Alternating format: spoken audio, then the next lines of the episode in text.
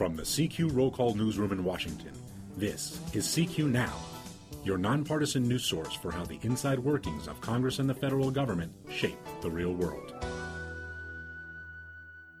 Happy New Year! Congress is back, and so are we. After a busy year that saw a turnover in House leadership, a two year budget deal, and fiery debates over issues like abortion and immigration, could 2016 bring more? Or will the rhetoric of the presidential and congressional campaigns leach out the substance and bring us nothing but a series of messaging votes? I'm Adriel Bettelheim with CQ Roll Call, joined by CQ Roll Call Chief Content Officer David Ellis. So, last year was surprisingly productive, and I wonder can we expect anything close to that in the crucible of a presidential election, or did the lawmakers just effectively clear the decks? Well, uh, on the most important issues, which is how Congress does, disposes of our taxpayer money, they have cleared the decks. We are free and clear for on a two-year cycle. But what will happen, it'll be style, not substance. Uh, Paul Ryan's challenge in 2016 is to be seen as moving the ball down the field, but maybe never crossing the line on any contentious issue. He's done a good job of uniting his pretty fractious caucus, bringing in a, a kind of a kitchen cabinet to consult on things. I, I, wonder if the Freedom Caucus really wields as much influence in some of these matters, or or whether this is kind of a showy way of getting everyone to just disagree in private. He did a very good job of keeping the disagreements in private, but I think it was also the honeymoon and the uh, it's time to pack up your bags, get on the plane, and get back to reality. Some of that will happen in 2016. And that's why, as you mentioned in your introduction, message votes. There'll be a series of accommodations uh, on spending, on national security, and some social issues that probably have very little likelihood of ever reaching Obama's desk. As you mentioned, uh, we've seen two recent big budget deals the Ryan Murray deal and the one that was struck last year. And this has in my view, effectively institutionalized two year budgeting, which maybe isn't such a bad thing. Um, assuming we continue to have divided government, is this going to be the new normal? I think so. And you've look at the two factors there Ryan and Ryan, and also negotiations behind closed doors. That is probably the new normal. The setting of the budget a month ago was done in very close cooperation with the White House. Uh, people admitted as much the minute they passed the deal. And on appropriations and on the omnibus, um, there was a lot of toing and froing between not only lawmakers themselves and various power interests up on the Hill, but clearly the way that went down with little hitch or pushback from Josh Earnest or the president himself is an indication that at every point of the way, there was a clear signal open to the White House as to what they could stomach and what they wouldn't stomach. And whatever the red lines were, we didn't read about them. They didn't talk about them, but they both parties knew what they were this two year budgeting also is one of these eye of the beholder things. Uh, some people think that it should constitute what we've seen so far, where they're just setting top line figures and leaving the uh, the line by line business to the appropriators. Some think that they should go as far down as, as working through every one of the spending bills. Uh, this fascinates me a bit because uh, this has the potential to marginalize uh, once powerful appropriators. It used to be the coolest thing in Congress to be on that committee. Well, you know, the um, Freedom Caucus and uh, various regional interests have pushed back on Ryan in the time that he was, quote unquote, reluctantly contemplating becoming Speaker. They want more accommodation. They want more considerations for committee posts. They want more uh, power, essentially. So, in one of those scenarios, they have less. Uh, but I, I, take it, Adriel, it, it's you were really excited. That's a real budget wonks uh, excitement. I think for uh, the outside world, however they work the accommodation, I think we may see the politics behind the policy. It may well be that Paul Ryan has made those accommodations on paper, but when power is wielded, the mechanism of a two year budget uh, takes away the power that these appropriators once had. And obviously, they're not going to be wielding that power publicly because even if they are in the game, even if they are in the conversation, if even if they all are holding one ace apiece, uh, it was done in private. This this chipping away of the traditional power structure is just fascinates me, and I, I think that's going to be just a, a current of our coverage through this coming year. Well, also where the money goes. I think if you're a CQ client, you may know more by reading our stuff than some of the lawmakers themselves about the nitty gritty about where the money goes. And I think that will be the vital coverage area for us uh, in 2016 and beyond. So, so budget wonks are happy already with this discussion, but let's talk about what else could Congress conceivably do if they get off the messaging votes. Well, um, there's probably one issue where both sides don't agree on the details, but agree on the generality, and that's taxes, specifically corporate taxes. Chuck Schumer and uh, some Republican lawmakers have already talked about a plan and proposed the outer details of bringing back corporate uh, profits at a lower tax rate. Um, obviously, there are some uh, lawmakers and I think a few presidential candidates on the Republican side who'd like to have that almost virtually eliminated.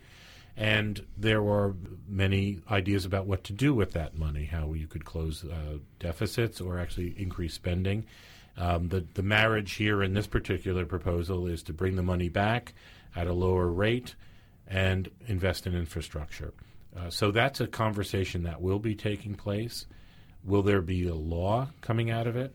Probably not but it may be the one subject that has the most chance of a accommodation moment and a piece of legislation before the president leaves. Ryan Beck, before he was Speaker, when he was just the House's top tax writer, wanted to use an international tax overhaul to pay for a highway bill. That that never happened, but uh, that is going to unleash some fascinating uh, lobbying, some money in politics stories. Uh, the companies that have billions of dollars overseas in profits, uh, you know, going from Apple to the drug companies. I mean, there's enormous interest in this thing. And, and you mentioned Apple just the other day. Uh, Tim Cook pushed back on the notion that Apple is a tax dodger. Uh, I'm, I'm not really clear of the details of his argument because Apple is sitting on a massive pile of cash and moves a lot of its uh, profits through places like Ireland, which have a, a, a, very low tax rate. In fact, Ireland's cutting its tax rate even further. So it'll be more of a haven for American based companies uh, to uh, get more of their money back.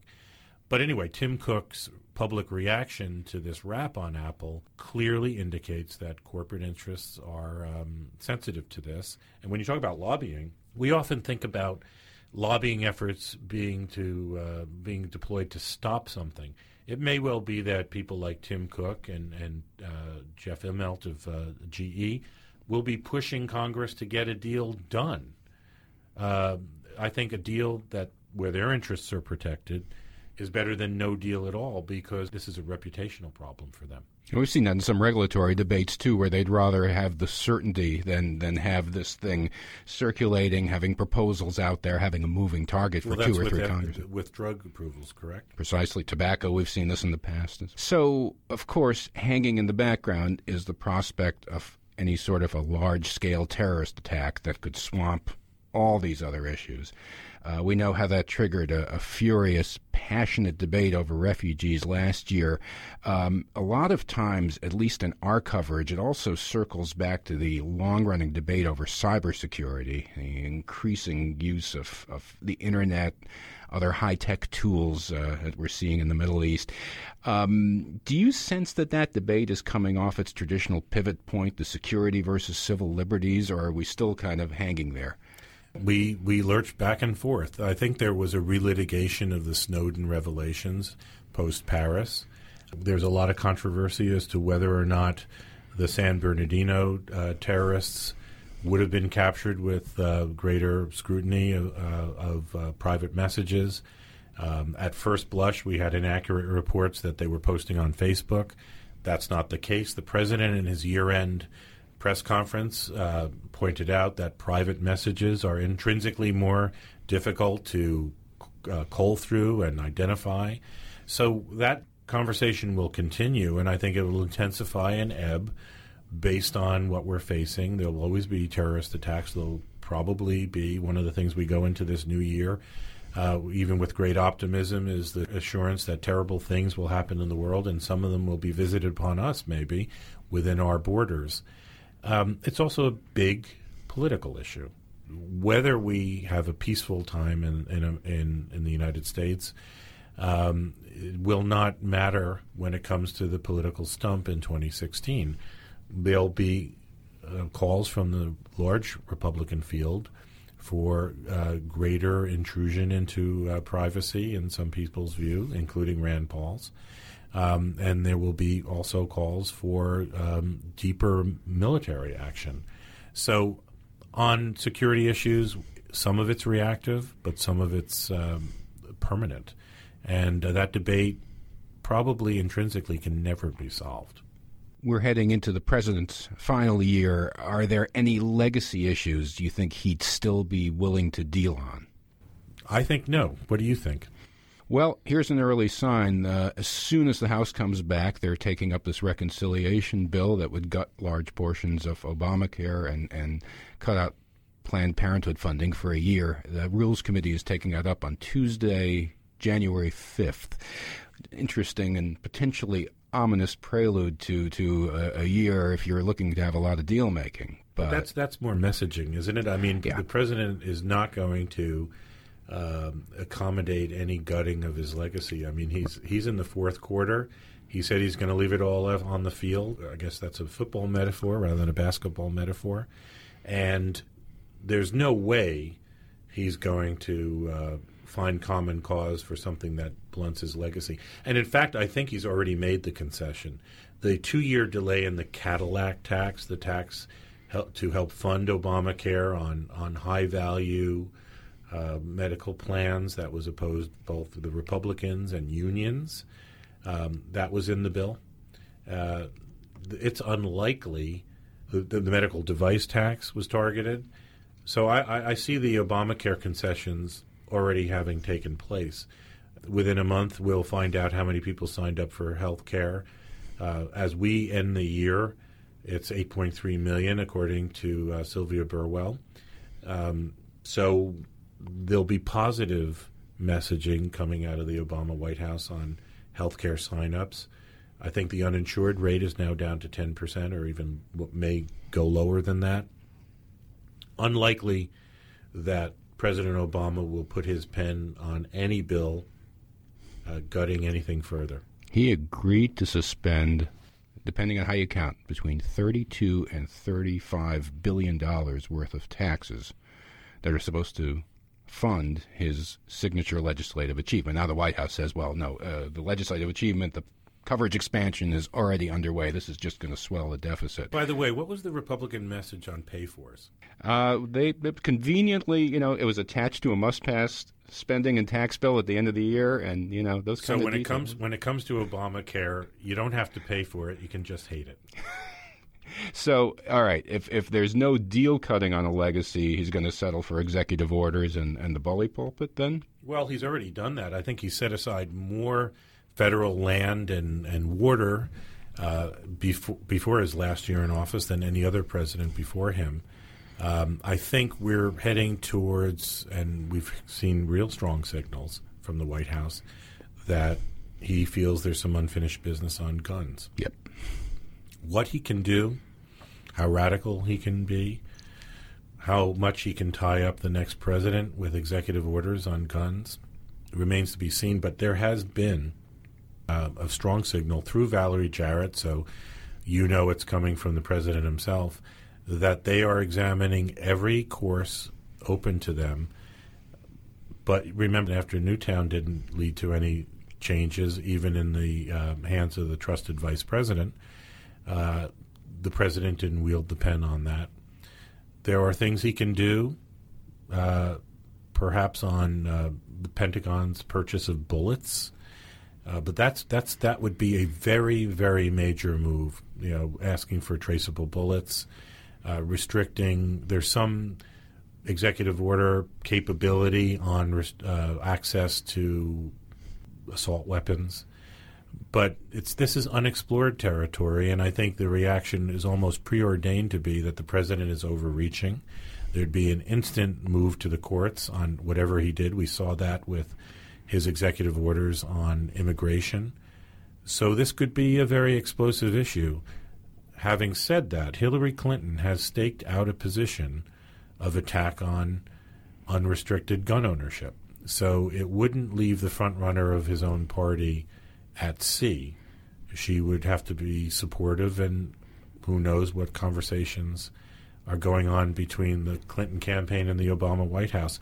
If Paul Ryan's Speaker's office and Barack Obama's White House can coordinate a tricky subject, uh, I suspect that uh, the president and the person he perceives to be his successor might be able to uh, coordinate a message too. That'll certainly be one of many areas we'll be looking at next year. CQ Roll Call Chief Content Officer David Ellis, thanks for your time today. I'm Adriel Bettelheim, thanking you for listening. Until next time, you can follow us on Twitter and Facebook at CQ Now, and you can download our podcasts on iTunes and SoundCloud.